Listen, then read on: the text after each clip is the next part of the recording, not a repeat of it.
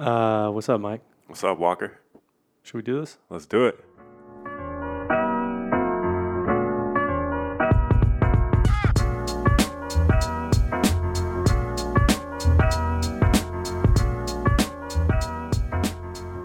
Welcome to Walls Down Podcast. I'm one of your hosts, Walker. And I'm Mike.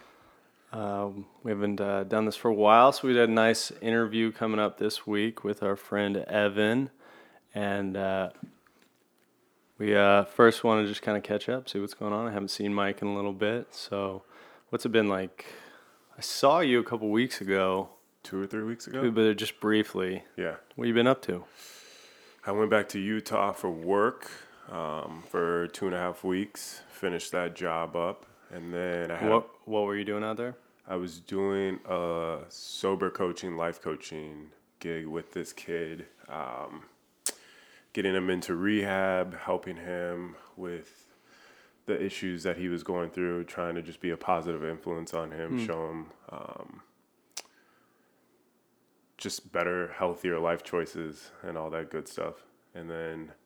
Um, How did that work out? Helping him have better life choices. Well, it was interesting. He's seventeen. So, I mean, it's tough to tell, or not tell, but show a seventeen-year-old hmm. that what he's doing isn't positive, and really instill in him that um, there's a better alternative to life, and the choices that he's making aren't great choices. Um, because... in his mind, and I relate, you know, um, I'm seventeen, I'm young, I'm just experimenting, mm. I don't have a problem. But it's also trippy because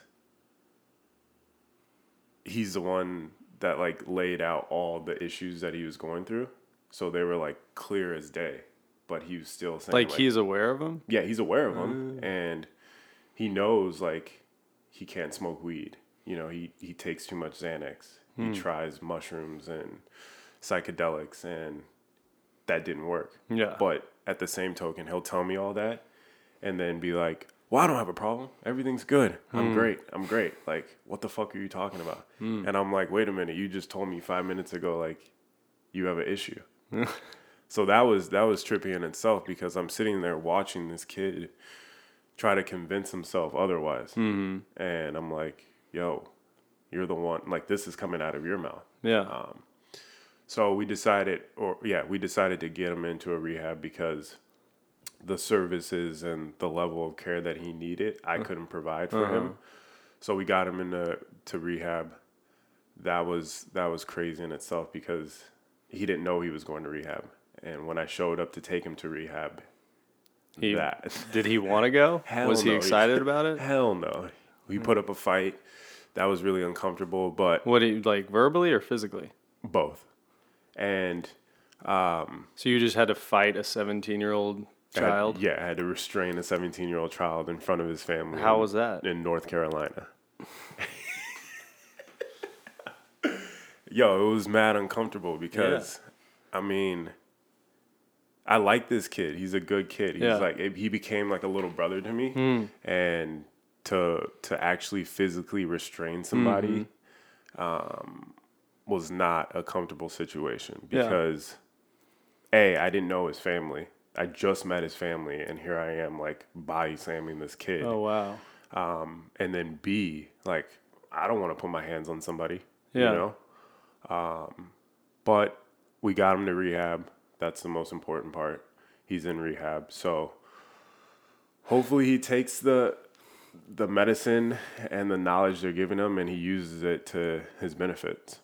Well, that whole, I mean, that part of it is interesting in the context of, like, what, you know, what we're here to talk about. Yeah. Because it's like this thing of, like, the whole idea of, like, overpowering another, mm-hmm. even though he's seventeen, but, like, yeah. overpowering someone and being powerful enough to, like, yeah, I was hired because they knew I could do this thing, yeah, and yeah. like I got him in there. Like I could see in some way, like in a a different version of you being like, yeah, fuck yeah, like I put that kid down. Like, yeah. you know, like I worked at a place where we used to have to in a, it was like a mental health place where we, but we had to restrain teenage kids a lot, teenage guys, because yeah. they were there, they were like violent teens, And a lot of the people I worked with, like when we'd be like getting off, whatever, when we'd be in the staff room, they're like, oh yeah, did you see like when Mister Green, because we had to call him by their last name, Mister Green was doing this, and I like put him down like that. He won't do that again. And there was like, these were like twenty-five, thirty year old like ex-Marine guys who were like sort of getting off on like, yeah, that power. They're like, yeah. And I, I like the way it's like a non-violent restraint. Mm-hmm. We were taught if you do it a certain way, like it hurts. Mm-hmm. And they would be like, yeah, like, and it was like, even at the time, before I kind of had like opened my eyes to a lot of this, like that, like masculinity part of it. Mm-hmm. Yeah. You know, I even then was just sort of like, are we, is this cool? Like, are we like, cause the kids were pretty awful. Like, like you said, this kid physically attacked you, right? Yeah. Yeah. yeah. So like you had a reason to, but there was something inside me, and maybe it's just like the kind of man, the way I, the like, you know, we've talked about like our real man coming out, but like being afraid, like I felt embarrassed that I like felt not embarrassed, but like I felt like different, and I wouldn't really say much because I was like, I don't enjoy restraining these kids. Like, this is the worst part of the job. But remember when I came in and saw you that one random day when I was, yeah, yeah, yeah. Um, I felt like shit that whole week afterwards. Mm. I was so fucked up, like mentally, like physically, just like drained. Mm. And my friend was like, is there a part of you that felt like you like hurt your seventeen-year-old self? Uh. And and I was like, maybe, like, I just felt like, ugh, you know? Yeah. Because, like, I'm in a different place where it's just like, no, like, I don't want to use physical force, yeah. you know? And especially being a black man in America, seeing, like, how physical force is used mm. against, like, someone like me, mm-hmm. it just felt just weird, yeah. you know? And, like, seeing his, like, eighty-year-old grandma, yeah, eighty-year-old grandmother walking down the stairs. I've never met her, don't know her name, mm. and I have, like, my knee in this kid's back. Mm. And it was just like, whoa, this is this is fucking weird. Yeah. This is all just weird. Like, very weird.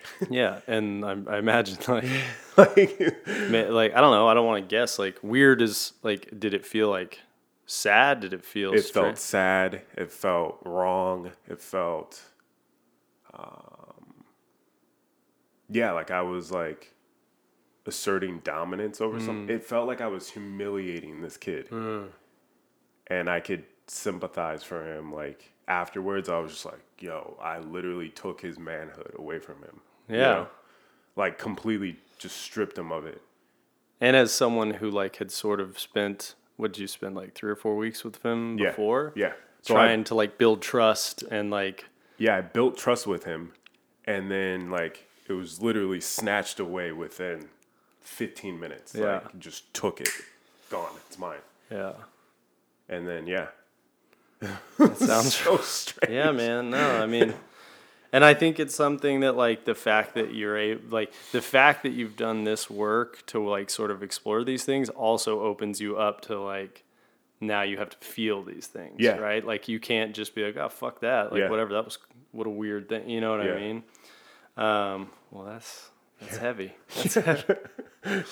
So tell me what's going on yeah. with you. What's yeah. going on? Well, how was your let's week see, since we last did this, uh, I don't think I, it might've been, I think, I can't remember. I went to a bachelor party, but I might've talked about that since then. Mm-hmm. I, well, my brother got married, so I went to his bachelor party and I went to his wedding. Those are kind of the two main things. Shout out to your brother. Shout, yes. Young Curran getting married. I don't know that he thought that would happen for a while. Doing big things. Uh, married a wonderful, wonderful woman. Um,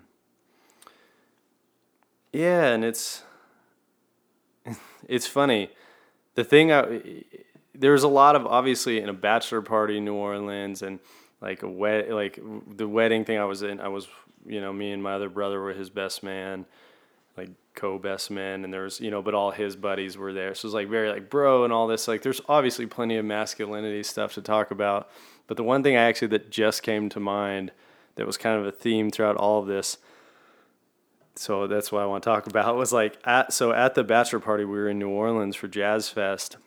I, for some reason, I felt really free, and we went and we saw this band, Dumpstafunk, which was actually, like, really, they were just, like, these fifty and six year old dudes just melting faces with playing playing funk music.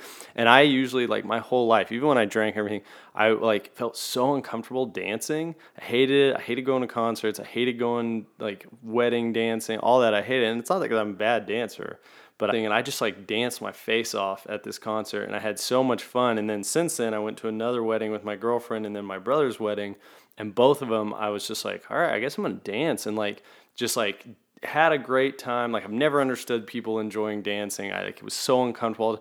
And what I realized is that it's not, again, it's not because I'm like, oh, people are gonna think I'm a bad dancer. It's like, it didn't feel, it, if I'm being honest, like it felt like embarrassing and like not masculine to like mm-hmm. move your body around mm-hmm. and like be, uh, I mean, I'm sure it's a, it's anxiety too, but a lot of it just like to me felt emasculating. Like it felt like I was like, because I think a part of me, like part of being a man my whole life has been this very much like you're always prepared. You're always like, I don't like like uh, haunted houses and stuff. And not because I get anxiety. It's because I don't like to look foolish. Yep. You know, like I want to look like I always have it together. Yep. And so the whole, I, I like am tired, like exhausted when I leave haunted houses because I'm like like super aware. Like, because I'm like, that's not going to scare me. That won't, like I won't look fool. Like I cheat at horror movies.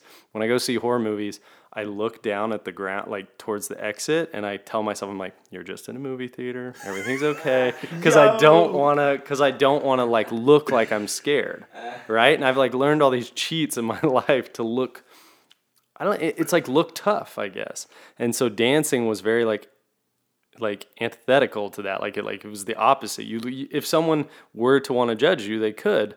But the thing is, I was like, had so much fun doing it. And so, and we were actually kind of annoyed at the wedding, you know, no offense to D J Fink, shout out D J Fink, my brother's, it was my brother's like younger frat brother from his last place he went to college, D J Finkelstein, but uh, he uh, he played a lot of, the music he played was more like, um, it was kind of like frat party music, so it was like, it wasn't, you know, like, it wasn't the classic like, Come On Eileen, or like American, give me those dance tunes, but, um, It was it was a lot of fun. It was and and you and I were actually talking about this earlier, that like having started to explore these kinds of things like masculinity and like uh, my own ma- and like it, it, like you kind of become very aware of when it's happening or when you're like getting into it. And so both on that bachelor party and at this wedding, being around all his friends, like you see it come out, and people like like. at strip clubs or just like walking around, just like, and you, you, I'll say for myself, it didn't, it doesn't feel true to myself anymore to kind of engage in that stuff that I could so easily just fall into, just like, you know, being like misogynistic or this kind of thing. And like, but at the same time, I don't want to be that guy who's like walking around being like, you shouldn't say that. Don't say, that's not okay to say, like, oh really? But, and it's like, one, I don't want to be that guy. Two, I think like, I don't fully understand, I don't know exactly where I fall on like, like if somebody's joking, like I think you say whatever you want for a joke. Like, mm-hmm. I don't think that should be correct or anything, but like, I don't know. It's this weird kind of space where it's like, again, like talking about you with this kid, like my eyes have kind of been open to stuff. So now I have, I'm aware of it. And it's almost like I have the like, uh, whatever the opposite of a gift is. The, uh, of this knowledge, like the burden of this mm-hmm. knowledge, where I'm like, ah, oh, man, that's that like, and not like it's wrong to say that, but because like you and I have talked about, these ways of behaving have had a negative effect on me in my life. They have caused me deep pain. Mm-hmm. And so it's like, when I see, like, I'm like, oh, like you're stuck. I like, I, I was on a bachelor party last summer, and I remember it was like on the second day or something, and we were driving, I don't even remember what we were talking about, but it came out, I was like, oh, that's like toxic masculinity. And all these guys I was with, like my college buddies, they were like, what's that? And I was explaining it, and like, you could see on their faces, like, they were like, yeah, like, yeah, man, that's, I've had some of that in my life. You like, you know what I mean? Like, I've had, like, the, it's not that like masculinity is inherently wrong at all. Like, I love being a man. I like feeling manly, but there are ways that I've performed that masculinity that have caused me to feel pain, have caused me to feel like in like ways that I performed my masculinity that are counter to who I am as a person, but I feel like I'm supposed to act that way. Yeah. So then I feel shitty yep. for acting that way. So yeah, it's fun bachelor. I just got back from a bachelor party, so I relate. Yeah, yeah. You, similar, similar experience? Yeah, I mean, like what we were talking about earlier is like, I, I've done all this like work on myself, um, this self-work on myself to like wake up and like get more in touch with my body and out of my head. And what I was telling you earlier, like this... like this masculinity or this toxic masculinity is so ingrained mm. in me that like r- as soon as I touched down and like showed up at the house, it was like a light switch. Like mm. I was there and like reverted back to like old behaviors, old like mm. talking and like everything. And it's like all this like work that I've like, you know, done for myself, like went straight out the window. Mm. And like, there was moments when I'm like looking at myself in third person. I'm like, what are you saying? What are you doing? Like, yo, this isn't you. But it's like, these are my friends. I don't mm. want to look a certain way. Like, who is this? Like, who are you? You know, like, um, so it's that like, I'm becoming this man or like shifting away from like my old perspective mm-hmm. and like behaviors. But I, I'm also in fear of like judgment from my friends, you know? Yeah, um, totally. So it's like, it's easy to do it like in a, in a, to act exactly what you want to when you're like in a vacuum or you're at, or you're around someone who is doing the same thing yeah, you are. Yeah. But when you get around those people that you grew, like, yeah, get around those people that want you or like you've in the past acted a certain way, you want to give them what you think they want. Yeah, exactly. Yeah. All right. Okay. Well, good catch up. We're both uh, still works in progress and figuring it out. So uh, we're going to take a break. Coming up after, we got young Evan Williams, great man. The man. Coming on. Uh, we're going to talk about what he, you know, what what his ideas of masculinity, what he learned. What's his all experience? That. Um, if you want to send us any questions or fuck yous or anything like that, send it to Walls Down Podcast at gmail dot com, and uh, we'll be right back.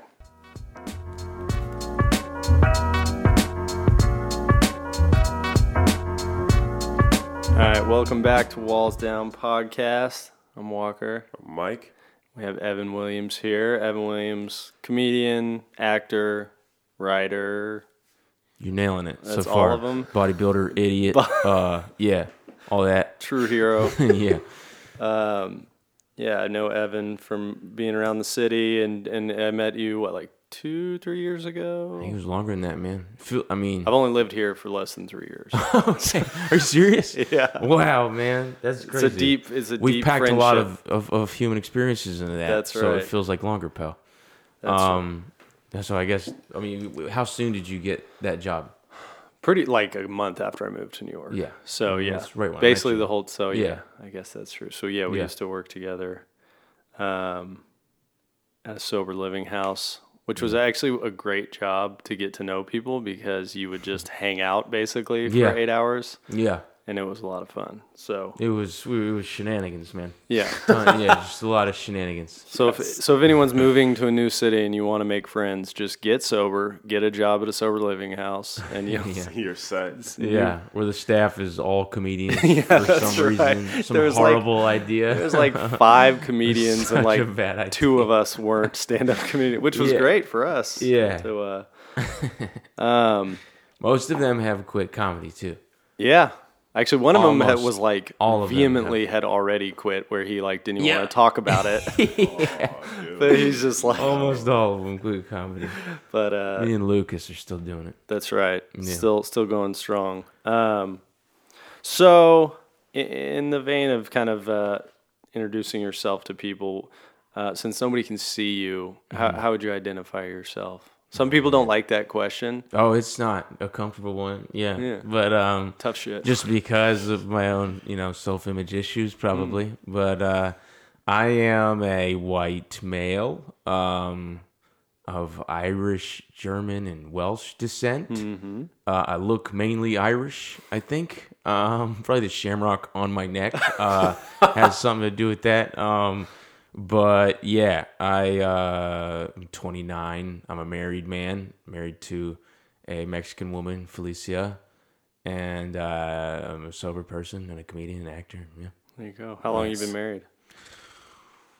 Almost eight years. Uh, seven and a half years. Got married really young. Got married at twenty-one. Nice. Because I'm from the South, and that's just what you do. People get married at like fourteen down there. So we were like late to the game. Yeah. yeah. You guys waited. Yeah, yeah. We waited a while. We got to know each other first. um, yeah. A little bit. Well, so let's, let's uh, you know, on this podcast, we just kind of talk about where... where we got messages, what what we learned about masculinity from your own personal experience. So it's mm-hmm. not, you know, it's mm-hmm. not, the idea is that we all learn different things. We've come from different places, but seeing, how, just kind of starting conversations about what how it played out for us. Mm-hmm. Um, so you said you're from the South. Why don't you just take I us am. take us to little Evan, just little tiny little guy. Little guy. Little, Where'd you grow bastard. up? Um, you were born. You said crazy man.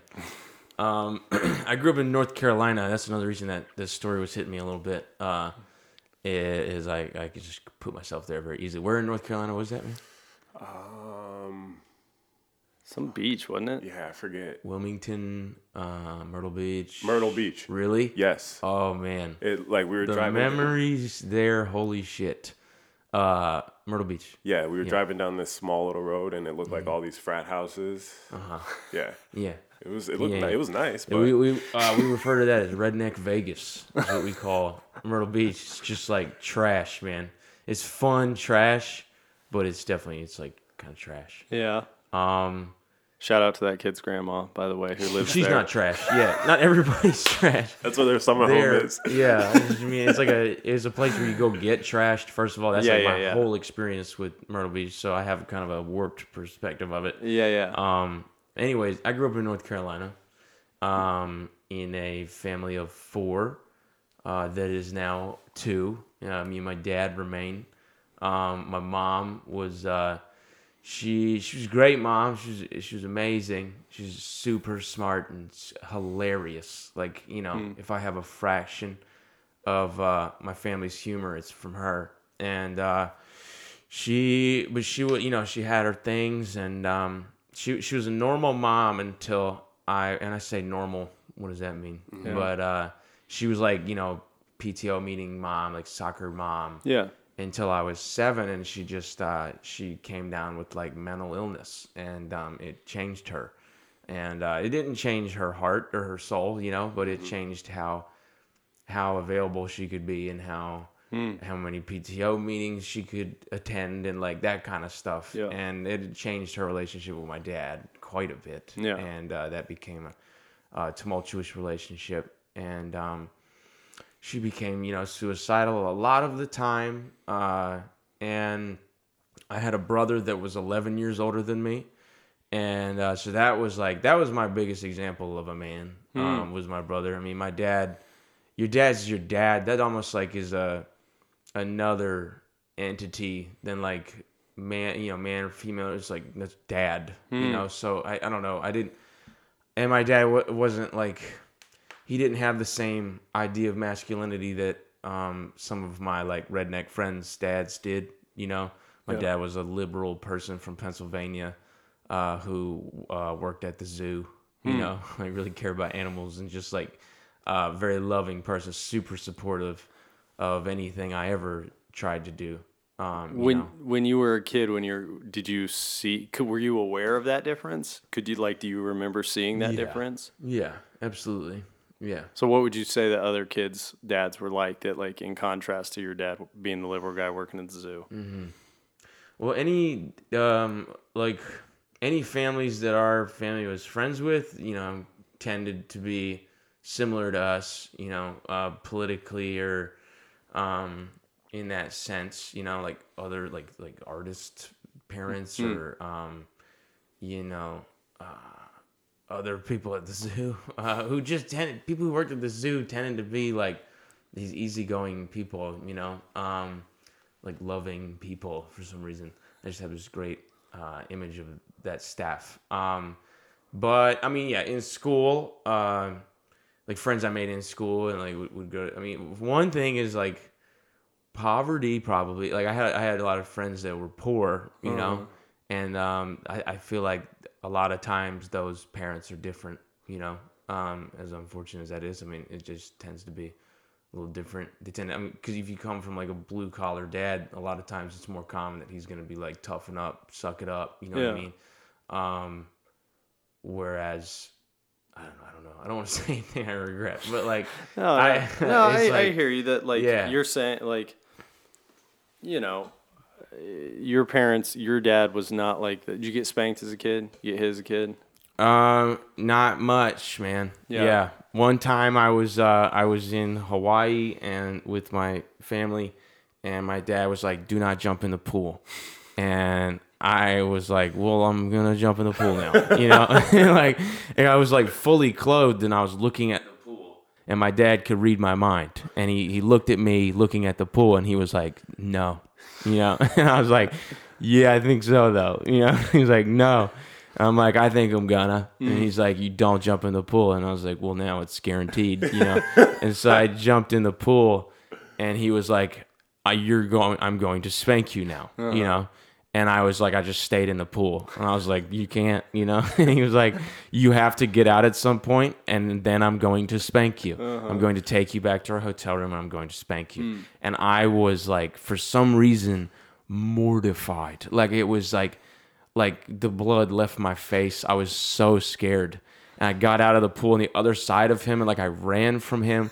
And then like he like casually walked home like at a Michael Myers pace, you know what I mean? Like a like a slasher. Like I'm running, he's normal. I get there, he's there. No, he uh, he wasn't there.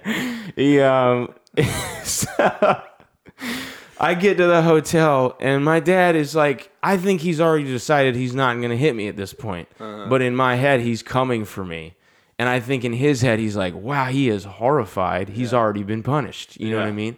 And I hid in the closet for like hours. I hid in the closet, and my family was just, I remember my family was in the main room of the hotel uh, room watching a movie. And I was just, I thought that the second I came out, I was going to get hit. Mm. And like, I'd never been hit before, but I was like, I'm going to, you know, I'm going to get hit. and and then finally I came out crying, scared, looking at my dad, mm-hmm. like, I'm ready to face the music, you know. And he was like, I'm not going to hit you anymore. Like, you just punished yourself for hours. Like, cool. Message sent. You know what I mean? Don't jump in the pool next time. yeah, I don't yeah. think I need to hit you at this point. And so that was kind of my dad. It was never like, I will overpower you to show you that I am bigger and you need to act right. Yeah. You know, it was like, whatever makes my son realize he was wrong, It, that's fine with me, as long as he realizes what's right and wrong. Yeah. And that doesn't mean that he never spanked me. I was spanked probably four times, you know, but it was always effective, you yeah. know. Like, my mom hit me one time. She slapped me across the face, and it was like, I was talking, um, not to break any anonymity, but I was talking to someone who helps me stay sober, hmm. and uh, he's he's fluent in French. And uh, you know who I'm talking about. And uh, he, I he was telling me about French words and stuff. And I was I had just talked about this story about my mom, and I was like, it corrected me, you know, like it correct. I needed it one time in my life. Hmm. She did it, and it corrected my behavior. And he was like, you know, what's interesting is that in French, a beating is a correction. I was like, get out of here. That's amazing, you know, because like you correct them, you know. Yeah, yeah. And uh, yeah, I was like, she was like, you're gonna take a bath, and I was like, no, I'm not. You know, it's basically the opposite of the dad scenario. It's like, I'm going to jump in that water, and uh, no, you aren't. And it was like, you're gonna get in that water, and I was like, no, I'm not. That was like my two biggest beatings. Um, Evan has not swam since. Yeah. Doesn't go near water. And I was like, I'm not going to take a bath. And she was like, yeah, you are. And I said, no, I'm not, bitch, mm. which is insane. That's an insane, insane, insane thing to say. I'm ashamed. I mean, I'm not ashamed anymore. It's funny at this point because yeah. she immediately open hand slapped me. Yeah. And I immediately accepted that as a one hundred percent justified action for what I had yeah. just said. You know what I mean? As soon as it came out of my mouth, I was ashamed. Huh. And she she slapped me before I could even register what I had just done, and then I registered it for the rest of the night, and I never did it again. Now, does that mean I'm saying parents should slap their kids across the face? No, uh, no, but it happened in that scenario. My mom was not proud of it, you know. Um, she she was sorry that she did that, but uh, I wasn't sorry that she did that. I was sorry. I was overwhelmed with, um, you know, my own guilt of what I did. Uh, yeah. So yeah, yeah. Well, so you know, it sounds like you're you weren't given some of those like strong like from your dad. You said your brother was your. My brother, yeah, I just because I, I spent the most time with him, you know. So, so what uh, messages, like, if you had to now having, you know, the gift of hindsight, like, what would you say at that time, the messages you were getting about what a man is?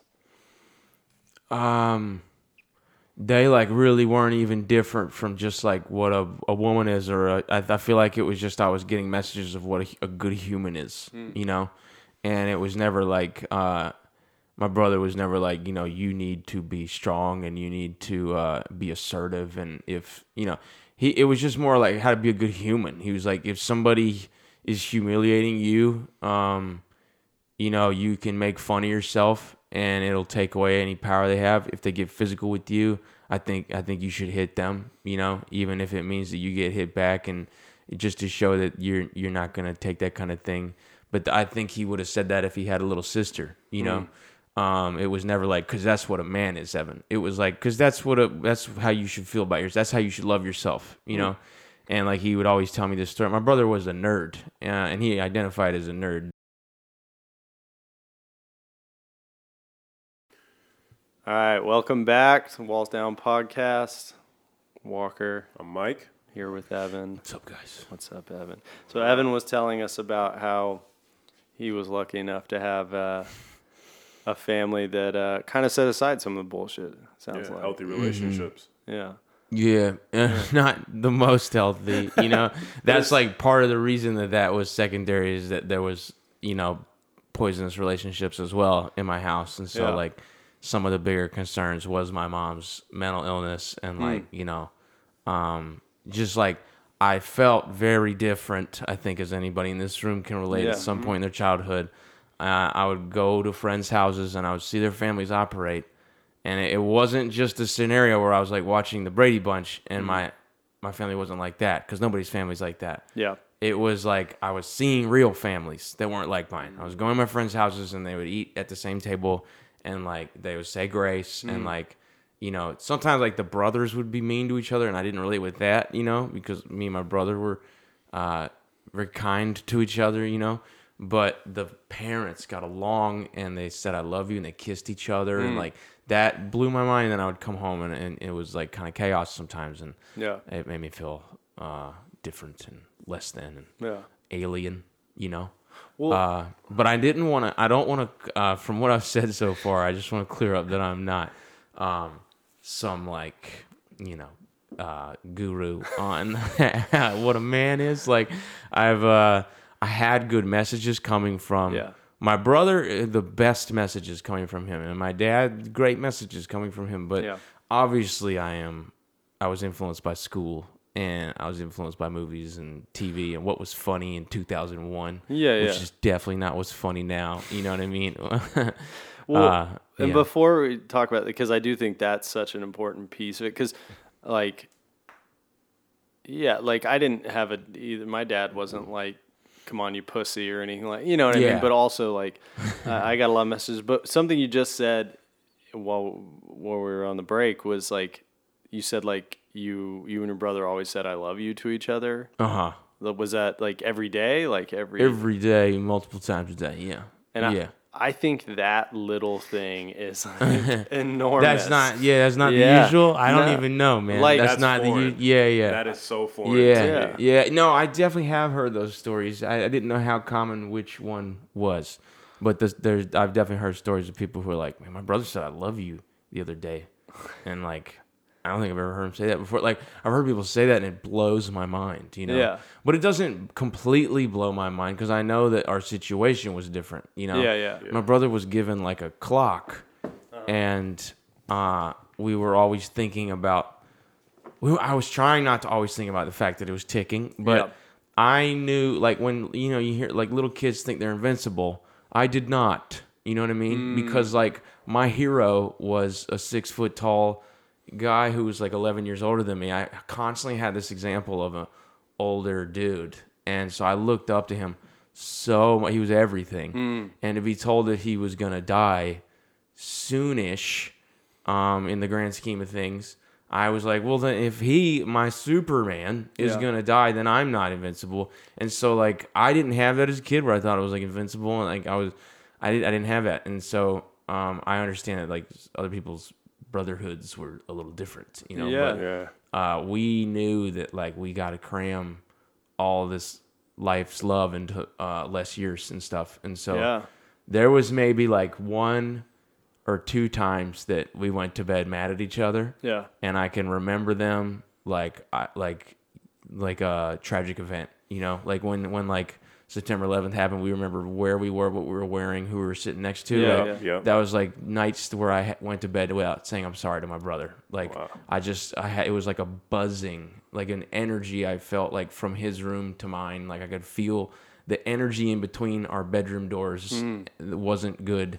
And I went to sleep and had nightmares and woke up and told him I love him and I'm so sorry. And like, you know what I mean?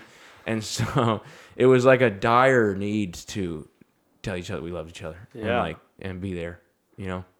And so when my addiction happened and I started like missing lunches and stuff, uh, that guilt killed me. Like it's mm. the heaviest weight. Like I still think about a couple lunches that I could have made. With you your know? brother. Yeah. And like I've let go of a lot of guilt of stuff that I've done, and I've I've come to peace with it, and I've turned it over, and you know what I mean. Mm-hmm. Put it on paper, burn the paper, all that yeah, stuff. Yeah. But a couple lunches, I don't know if I'll ever forgive myself, and, it, and I should. I know that I should. It's a, such a small thing that a sixteen-year-old missed a lunch with his older brother. You know what I mean? Mm. You're just being sixteen. But uh, uh, yeah, I carry guilt about it. Mm. Yeah. It's. I'm thinking because it's funny. I was thinking it's like we talk, we do this thing. We're doing this podcast, and you know we're relatively pretty new. And mm-hmm. I was thinking like you know a lot of people will have them on and talk about like how like they got fucked up by their masculinity. Fucked up. And like as I'm listening to you, I'm like, I think you were not fucked up. I'm not saying like you are per- again like you said you're not some guru or something, but like I think there's something to be taken away from that. Like I, right now, I'm like trying to, like I saw like the Mister Rogers documentary and I'm like, I need to tell everyone I love them more. I oh, need to yeah. say, you know what I mean? Dude, can I give an example of Mister Rogers real quick? Yeah, I'm course. so sorry. Yeah, I yeah, have yeah, to though. Yeah, yeah, yeah. Um, my brother had this, uh, had, you know, he had that disease and uh, part of his therapy before we found this like great tool that like he'd breathe into and like air would go back in and break up the stuff in his lungs and he hmm. could cough.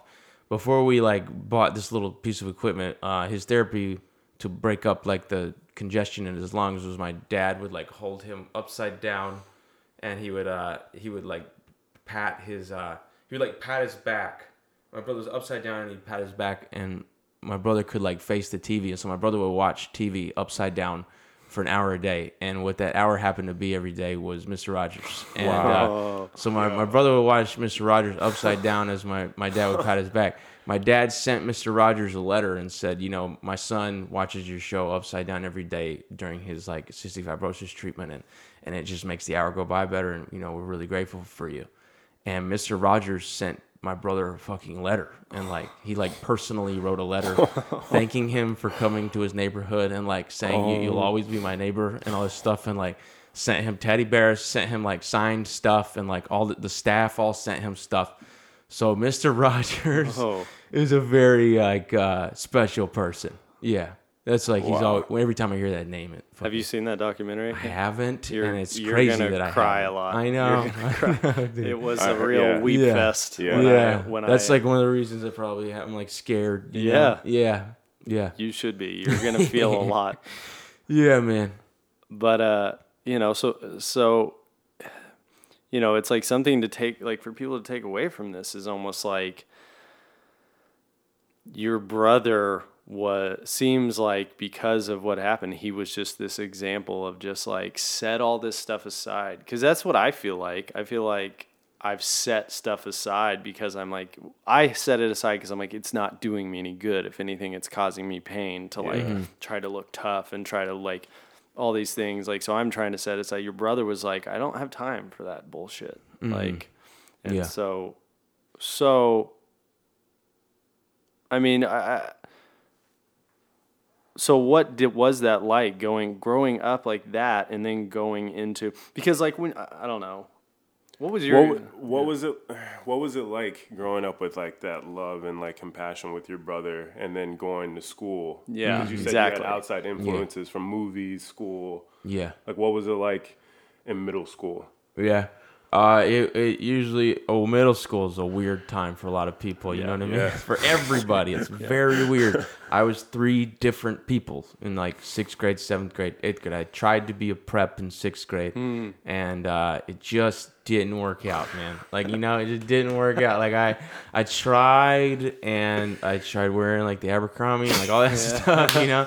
Yes. And it just wasn't, it wasn't working for me. I remember... The preppy kids, I went to a movie with them, and uh, and then, like, uh, one of them invited me to a movie again, and I was like, oh, cool, man. I'm, like, in with these kids now, you know. And I went to the mall, and uh, it was a prank on me. They didn't. Oh, they, there was no movie. And no. They're like, yeah. And Whoa. so I got to the mall. My dad had dropped me off, and I was like, oh, Fuck like they you, weren't there Steven. Or what? There wasn't a ha- yeah. It was either they canceled and did, and the dude didn't tell me, or uh, but it was definitely he was like, this at least one guy was pranking me. I don't, I don't know how many of them, oh, you know.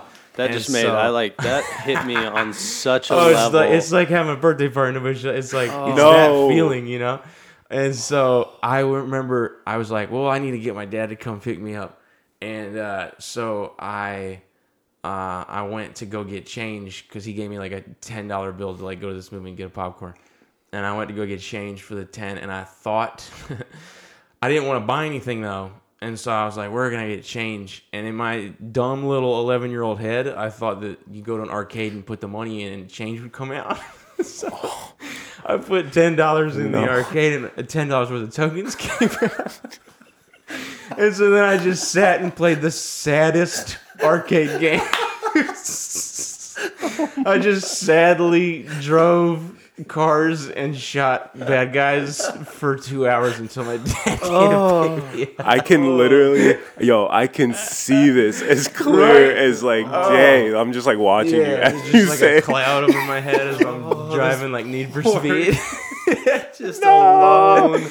Alone, yeah. watching other kids play. Yeah. Oh. So that was, you Woo. know, that was the end of trying to be like a prep, you know, yeah. I think. And then I, I went into like, you know, blue gel, blue hair gel and like, you know, spiking it up and like yep. listening to punk music yep. and like, you know, going to punk shows and like hanging out with like, you know, w- people who I who identified as losers, you know what I mean?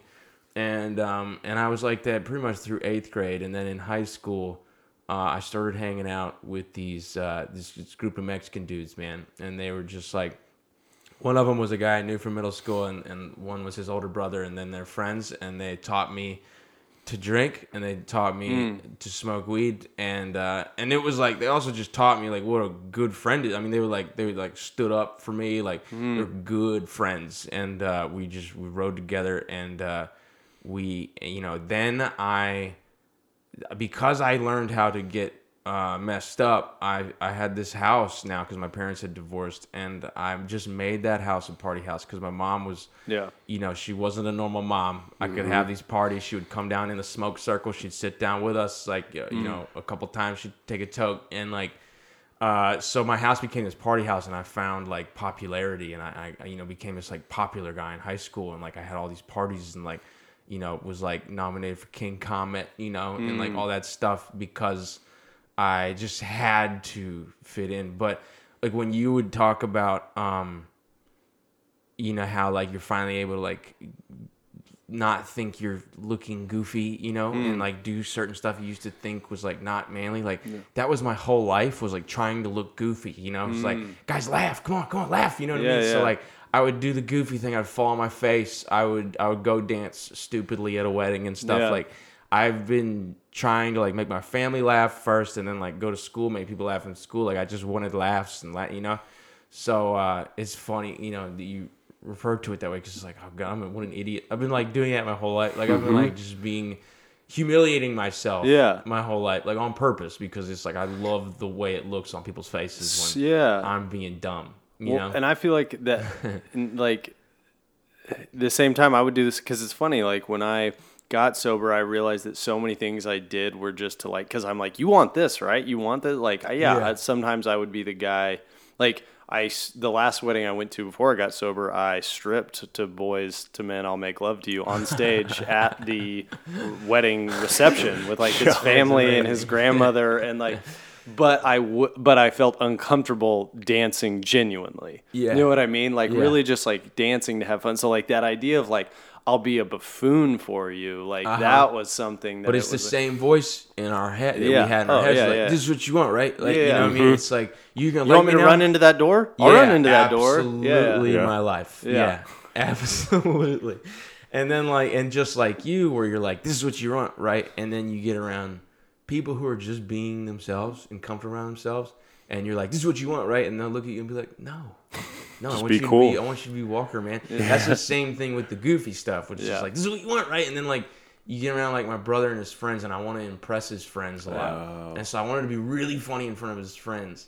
And my brother is like, this defines this is what I try to let define my comedy now, is that is my his words from my brother. Is because like He, I would be funny with my brother because it was being myself, and then he would be like, "I think you can like hang out with my friends," you know. Mm. So his friends would come over, and I would chalk it up and be crazy, yeah, silly, yeah, and, like yeah. wild, and like annoying, like funny, you know. Yeah.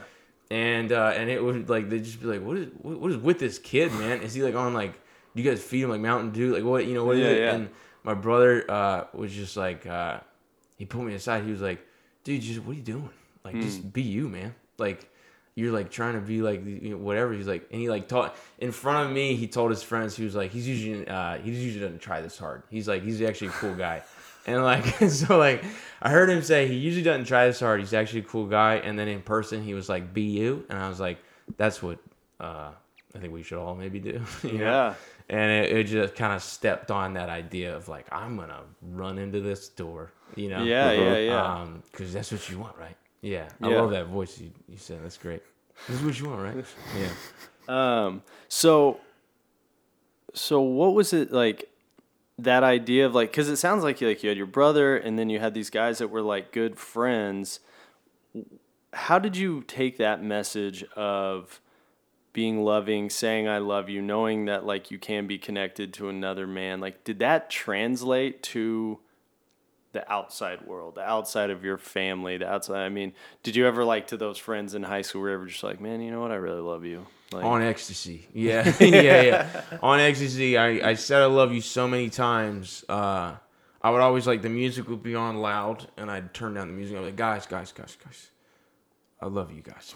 And then like, it got to the point where like, I'd turn the music down and be like, we know you love us. Like, turn it back up. But like, I was that dude already, you know? Mm. And, like, I just knew that, like, people would accept it more when we were drunk. Sure. Or, like, yeah. when we were high or when we were on coke or when we were on ecstasy. And so, like, I'd say it then, but I was always that dude. And, like, that carries into now, which is, like, you know, I mean, comedy, so I'm around drunk people a lot. And it's, yeah. like, and it, they're not, not that much, but, like, and not everybody at, we're at these parties is drunk because comedians all have issues. Like we, we all come from something fucked up, you know. Yeah, what I mean? yeah. And so, and a lot of us have gotten on the other side of it. So I have mm. like tons of sober comedian friends, but uh, I'll be at parties and somebody will be drunk and be like, "I fucking love you, man." I'm like, "I love you too, bro." You know. And then like they, and then the next morning they're like, "Hey, man, I'm. I think I told you I love you last night." And I'm like, "I was drunk, man." And I'm like, "Yeah, I was." Just authentically myself. uh, you know I was. I was just I was being one hundred percent honest. Uh, yeah, I'm so, not taking it back. But it did, like, you know, it doesn't immediately translate when you're in middle school and high school and everybody has these shells. Mm-hmm. Yeah. So my brother and I were talking to each other like this, and I would go to school, and there was uh, definitely, you know, uh, a lot of the, I don't mean to, like, talk down about it. Rednecks are wonderful. I love them. But, like, a lot of them had those just, like, tough dads, man. Yeah. And, they, they, you know, they couldn't.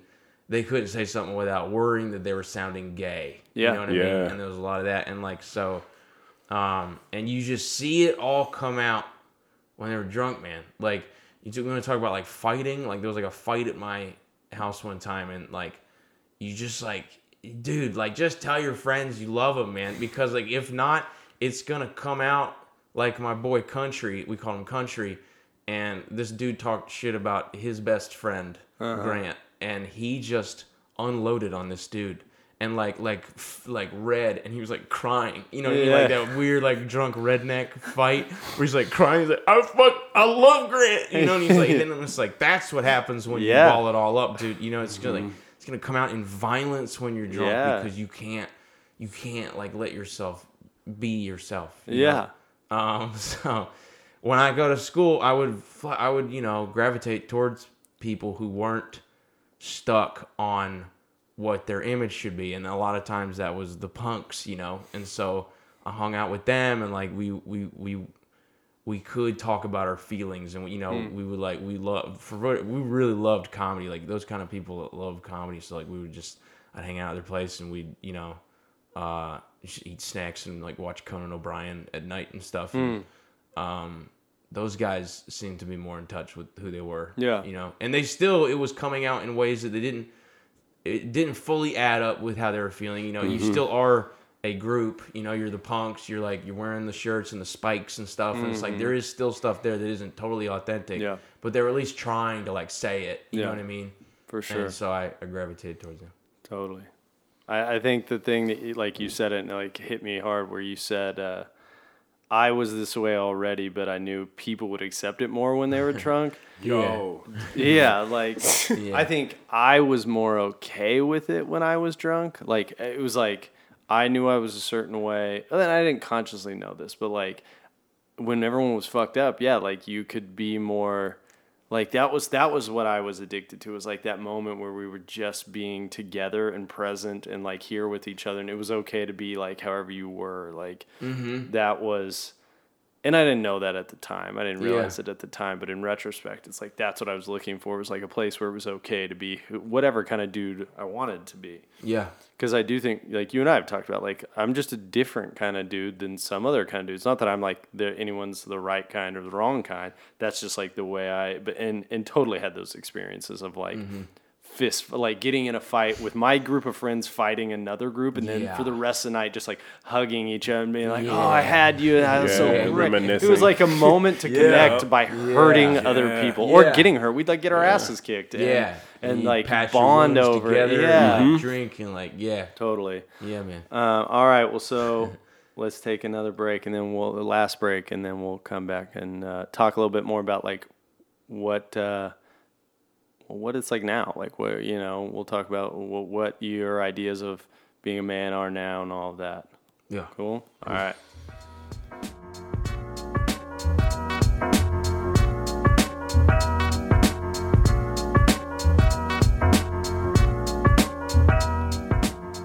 Welcome back to Walls Down Podcast. I'm Walker. I'm Mike.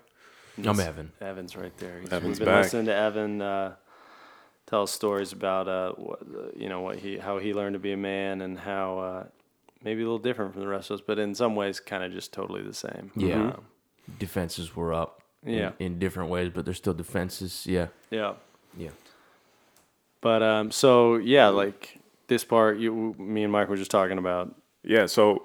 You mentioned that you got married, or you're married, sorry. Mm-hmm. Um, and you got mar- married at a young age. I just mm-hmm. want to hear a little bit about that and like yeah. your experience with that and what yeah. that looks like. And... Yeah. Um, I uh, always had trouble um, staying in a relationship. Mm-hmm. You know, I think we can probably all relate to that too. one hundred percent Yep. Yeah. And, um, but I was also a kid, you know, but I'm sure you guys can relate to that too. Uh, not being able to stay in one as a kid. Yeah. And, uh, I was in a lot of them in high school, and they would last like a month, you know, or three months max. And it was, it all usually came to a head because of like partying or uh, just never connecting, like allowing myself to connect. And, um, and a lot of times it was the coke, man. I was just, I was trying not to do coke because I knew coke would ruin the relationship. Mm. And like because like it's kind of uh, normal to do coke now, you know, but as like a sixteen year old kid in two thousand seven or, or in a sixteen year old kid in two thousand five, um it wasn't so normal to be doing it, you know, and it was like looked down upon. Like I had to hide I tried to hide it at my parties that I was doing it and stuff, and when I, when I would get a girlfriend I'd try and hide it from them. hmm. and uh and you can only hide it for so long, and like one of my relationships ended because uh she came over at like seven a.m. one day. And I had been up for like forty hours, and I was like sitting next to a, a weird man, and like, you know, we just came up with small business plans together all night, and like, you know, I'm covered in coke. I'm just like, you know, yeah, uh, yeah. look bad, yeah. and uh, she just sits next to me, and she just starts no words, you know. She walks into my home, she sits next to me, and she starts crying. And I was like, "What's wrong?" You know, she's like, "We were a mess." And I'm like, "No, I'm killing it." And yeah. uh, she's like, "No, you're a mess." And I'm like, uh, yeah, yeah, you're right about that. She and called your bluff pretty quick. Yeah, I called it. Yeah, I'm just going to lose this charade. And uh, so I, um, I, I wasn't in a relationship for a couple years there, from like seventeen to nineteen. And I got sober, and uh, I worked on myself for a few months. And then uh, this girl reached out to me. Uh, that I had known since I was eleven. Me and my wife met when we were eleven. Wow. We went to middle school and high school together. Uh, I always had a crush on her, but we never were a thing. Hmm. Uh, we were friendly to each other. We sat next to each other and stuff like that. Um, and we met up, and I just I fell in love with her. I, you know, it's just one of those things. I just uncontrollably fell in love with her, and she, uh, same thing happened for her. Uh, she's a very positive person, and I just was like addicted to it. You know, hmm. like I just needed that, and. Uh, she was beautiful, and like it just it it just you know love happened, mm-hmm. and uh, we were that couple that right away we're talking about marriage. You know, once again, North Carolina, and uh, so we, we right away we're talking about it, and um, I proposed when we were like twenty, and uh, we got married at twenty-one, and um, and then moved to the city when we were twenty-two, and now she's twenty-eight, I'm twenty-nine, and. Uh, It's evolved uh, up and down, uh, rough patches, you know, um, wonderful patches. I mean, but always growing, always knowing each other more and more every day. And it's work, man. You know, it's absolute work. Yeah. Uh, she knows me better than anybody's ever known me, um, other than like my mom, maybe, you know. Uh, and she's just she's just stuck with me. You know, mm-hmm. I don't know. I'm very lucky. Uh, she's she's stuck with me. I mean, she knew me from the beginning of my recovery. I didn't wait as long as you're supposed to. You know what I mean? I, I we started dating. I had like five months, I think. Yeah. And um, so she was there when I was like dealing with my anger, and like, you know, I was like yelling in traffic and stuff, and like uh, hitting walls when I was on the phone with Time Warner Cable. You know, mm-hmm. stuff like that. And um, and I stopped. I, I never enjoyed how. I felt when I saw how it made her feel, you know, mm. I was always humiliated when she had to like witness it, and it made her uncomfortable. And so I got that kind of help, you know, anger management, and, um, and then just like putting on paper and working with other people about it. Yeah. And so, I mean, she's just seen me grow into a man, you know, um, and I've seen her grow into a woman that, and we are not quite the same people we were when we were nineteen, of course, you know, but we grew into people who also happen to love each other, you know? Mm. And, um, yeah, and I had a freaking, you know, meltdown last year, and, uh, debated getting a divorce, and that was not her to, in her mind at all. Uh, it was just me having like a, a midlife crisis at twenty-eight, you know, um, packed it in. I just, yeah, I go, I'm extreme, you know, and so I, I get there right before, uh, anybody else. And, uh, I, yeah, I had like a midlife crisis like a year ago. Yeah. Yeah. And you you know about this. We don't we yeah, probably don't have the most time, but so I won't I don't I don't have to get into well, it. But, well, but I I think yeah. not not to interrupt you, but like specifically to interrupt you. Uh, you so a lot of what we've talked about has been like, and I think it's super important, is like how you were uh, sort of portraying your masculinity in relation to other men. And like how, you know, like how your friends, how you had brothers, but like I do think such a huge piece of it is how, what is our relationship to women, and what is our relationship, and, you know, like in you, from what you've said, like in from what I know, like you've had like a somewhat complicated relationship with your mother, and like and oh, yeah. with and, and so like, what sort of was were your ideas about that, like about how a man treats a woman, or how or, or maybe you didn't think of it in a way of a man, but like how you've treated women as, you know, mm-hmm. as seeing yourself as a man. Mm-hmm. Definitely early in life, I I mean I'm sexually attracted to women, and so I mean there's just that allure mm-hmm. um, with the girlfriends that I had. But I remember like early early girlfriends. a lot of it was I was just like, oh, other people have girlfriends. Mm. I should I should have a girlfriend at this point. Mm-hmm. And I, I always wanted to check a list of what I think made a complete person, uh, and hoped that when the list was checked off, I'd feel normal. Yeah, you know? yeah, and yeah. So like I was like, uh, I'll sh- I should try sport, at least try it. You know, I would, never was able to fully get into sports, um, but I played a little bit of football, you know, early, and um. I was like, I gotta have a girlfriend. I have to have a girlfriend, mm. you know? And so it was more, I remember like my first girlfriend, like we, we flirted and stuff. And I was like, I, I might be about to have a fucking girlfriend, you know? And we went to this football game that like, you know, the kids were hanging out at, like a high school football game before you're in high school, you know, you're like hanging on the lawn or whatever. Yeah, yeah. And like, it was this big event, you know? And like, everybody was like, I think Evan's gonna ask Meryl out. And like all these people gathered around, and we were in the middle of a circle, and I was like, "Will you go out with me?" And she said yes, and I just was like, I just like was stoked, and, I, and we may have like hugged or something. We were like eleven, you know, and I was just like, I did it. I have a girlfriend. And then I never called her, never went on a date, and I just expected I would have a girlfriend. I'll, I'll just have a girlfriend now. I'm a guy who has a girlfriend, yeah. So you can't say I don't have a girlfriend. And then it, she like broke up with me because I wasn't doing anything. I just checked it off and then yeah. didn't do anything. And so, uh, and I was like, oh man, she broke up with me. That's weird. And then I... I And then I got another girlfriend the next year, and it was similar. I would yeah. call her at least, but it was like similar. I was very nervous around her, you know? Yeah. And um, I, because I didn't know who the hell I was, and so I didn't know what to even like present to her. Uh. And um, and then in like eighth grade, I had like my first girlfriend that like we kissed and like we went on dates and stuff. And um, you know, it, it they were on a pedestal in my little boy mind, you know, and then. It slowly came off the pedestal as just other humans, and I, you know, grew to uh, love certain people and like, you know, want to know about them and want to make them laugh and like, uh, and not just check off a thing on a list. You yeah, know, it just be a part of a human's life. And um, I did that with a few people, and I tried with a few people, and uh, it just never happened like it did with Felicia. And you know, she kind of just shaped what a woman is to me, and like what a what a woman should mean to a man, you know, to me.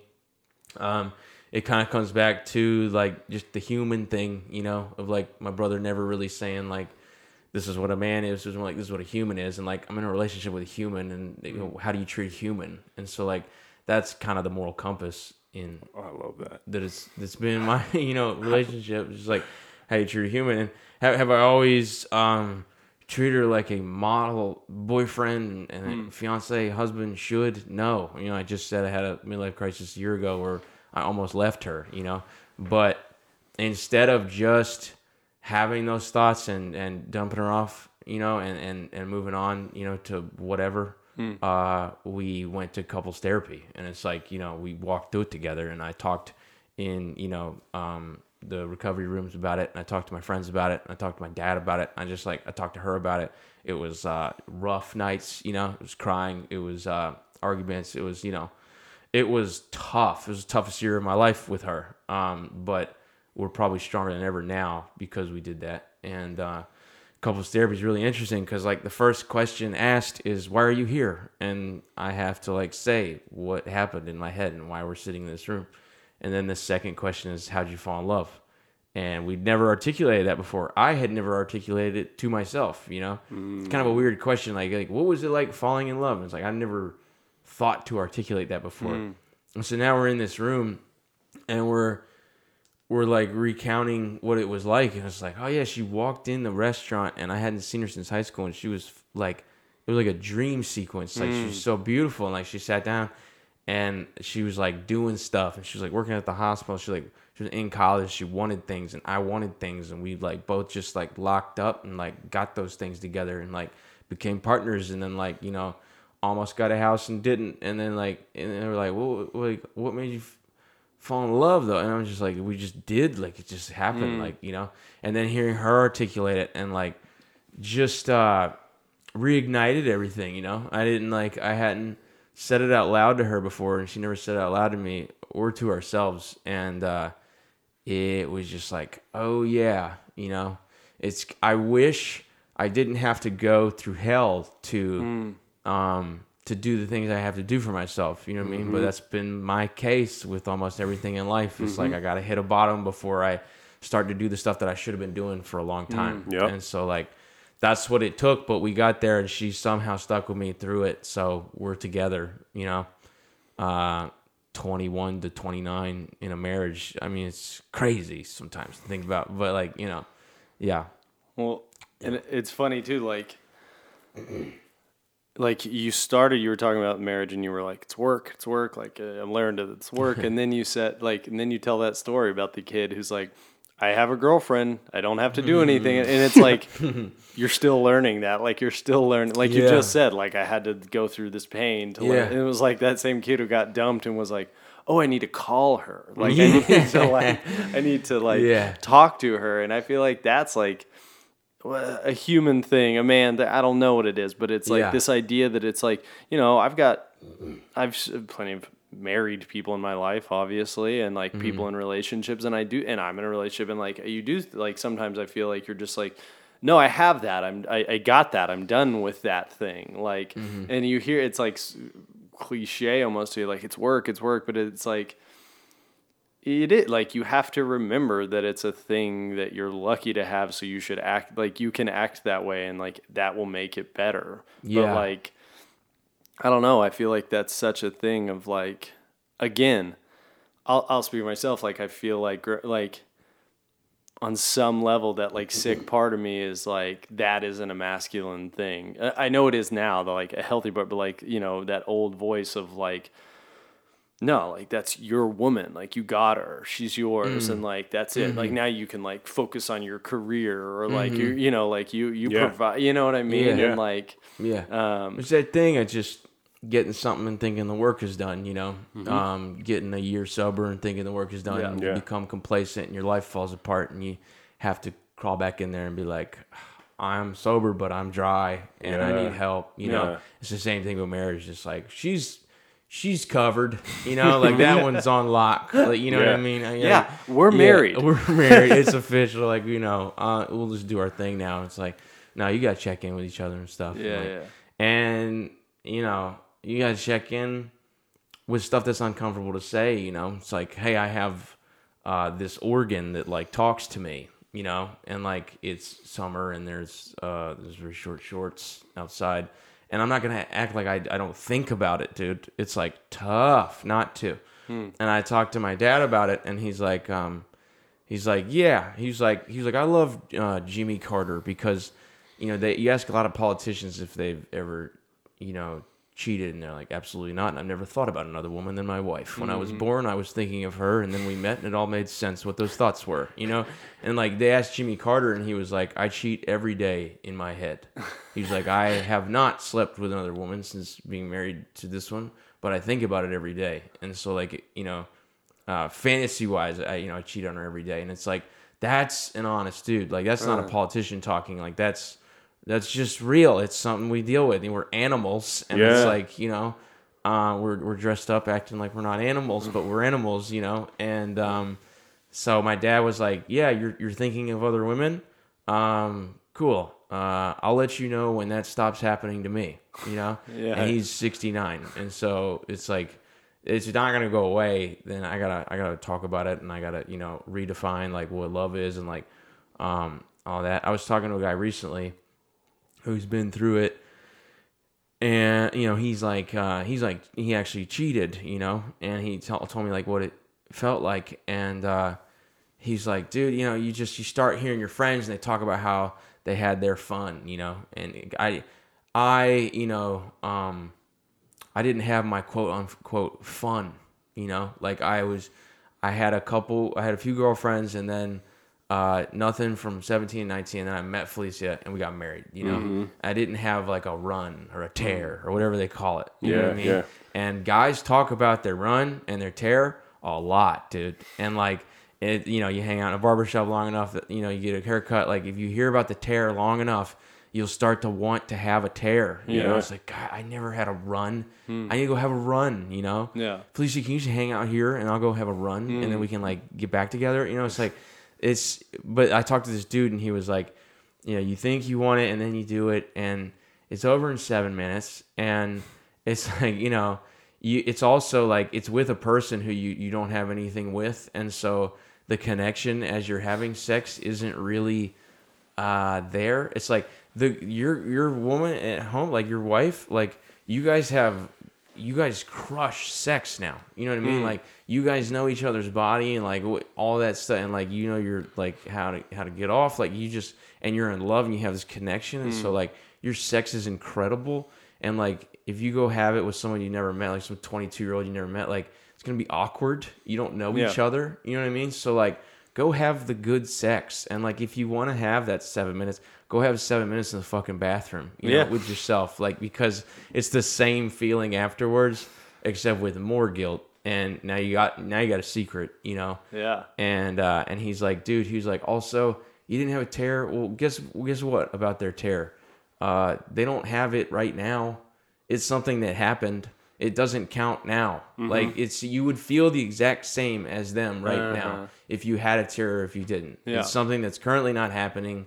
If you're talking about it, you're just flexing in front of dudes. Yeah. You know what I mean?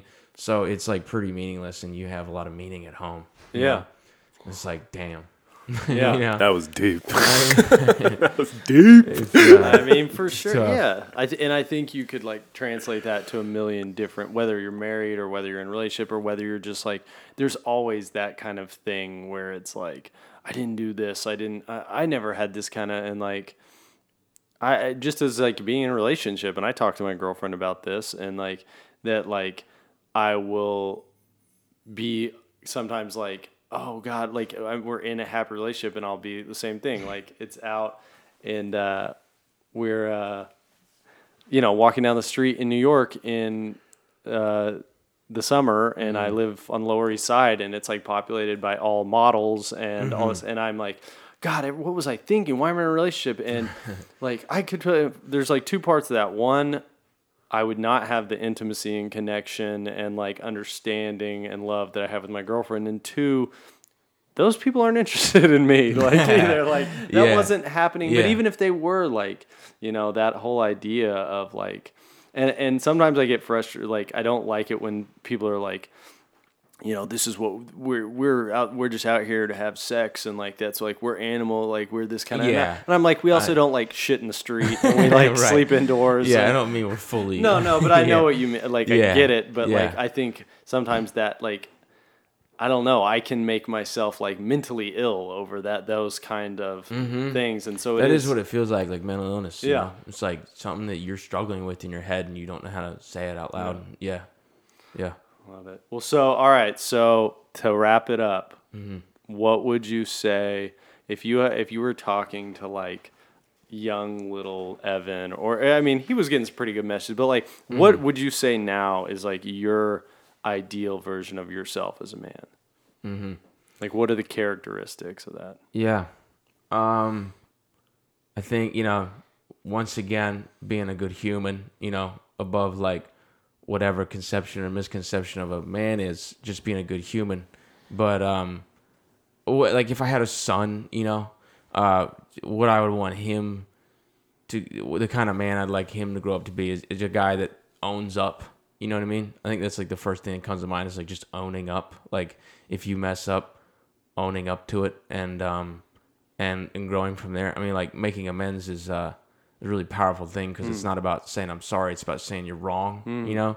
And it's like being able to say you're wrong is is so huge. Like you look at people today who are wrong, you know, and they might even be in like a leadership role in this country perhaps. Mm. And um, they can't say they're wrong. And, and so uh, and, and, and living in a lie, you're like, you're giving an example of... Uh, something that's wrong and, and acting like it's right, and it just it influences other people, and um, that doesn't really spread well. Hmm. And so, I uh, I don't know, man. It's tough to articulate what what a, what a man is. I mean, um, yeah, I mean it's whatever you make it to be, hmm. you know. And uh, so just try and make it the, the best you can. And um, someone like there's like it's like an Egyptian. Uh, religion, right? That like the, the judgment of like whether you go to heaven or not is if you if your life was impacted by others and if you impacted others' lives. Mm. I like that a lot. Like, that's like the judgment that happens uh, is, is like, did you touch other lives and did you allow other lives to touch you? I think that that is a good definition of what a man can be, you know? Like, if you have something good to give, uh, you should wake up every day with a plan to somehow give that out and, um, you know, just share and uh, listen, you know? Yeah. Love it. I'm rambling. No, no, no, no, no, no. You said a lot of good things. A lot. That's how hard uh, it is. It's what if I was question. Like, a man is a Christian uh, that can squat four oh five? That's it. That's, that's the a, only. That's a real. That's a real man. We didn't even talk about. And uh, yeah. Well, maybe we'll have you on again. Mm. You're a fit man. You I, work out a lot. I like to work out. Yeah. And I wonder how that plays into your. Uh, uh, there's some stuff there. Definitely. We don't have yeah. time, Evan. Yeah. No, it's right? Okay. I don't want to. Yeah. No, uh, well, so tell people where can they follow you, uh-huh. see you, do yeah. anything like that. What do you got? Promote it. All right. Um, you know, I'm all over the place with shows. Uh, I go around the country, and um, I'm in the city a lot. And so you can find, I would say go to my website, evan williams comedy dot com, but I don't update it too much. I don't know anybody that does anymore. It's like a yeah. business card. Yeah. It's like the new business card. Yeah. It's like, do people really use them anymore? I don't know. It's like you just have it, so that yeah, means you're legitimate, right. But you shouldn't actually use I it. I don't actually really use it. So uh, I really talk about it all on Instagram pretty much. Like I in my in my stories, I'll say where I'm at that week. And yeah. so if you want to see me in the city, uh, just follow It's Evan Williams. And um, yeah. I'm other places. On August fourth, I'm in uh, Center City, uh, Minnesota, and um, I am I'm gonna be in this festival. It's uh, I'm performing in this festival. It's called Hazelfest uh, in Center City, Minnesota, and um, it's like a big recovery festival. It's music, and like people come from all over the country, and it'll be a good time. And you can get tickets at uh, Hazelden Betty Ford dot org, and it'll be fun. If you're in that area, it's gonna be a blast. Nice. So, yeah. Nice. All right. Well, thank you guys for listening. Evan, thank you so much for yeah, coming on and talking, man. Appreciate it. It was that was time. Great. Yeah. Yeah. Um, yeah, man. This Walls Down podcast again. Like, if you have any comments, questions, you think you want to be a guest, you think you know someone that should be a guest, email at walls down podcast. Uh, at gmail dot com, and uh, follow us on the gram. Follow us on uh, Instagram at it's, the Walls Down. Is it podcast. The Walls Down? It's Walls, Walls Down, Down podcast. Walls Down. Walls Down podcast. Um, yeah, I dig it. And uh, I think uh, rate us and review us. That's like a thing. You should definitely rate yeah. us and review us, because that gets the uh, podcast to where more people can see it. So thank you guys. See you next time.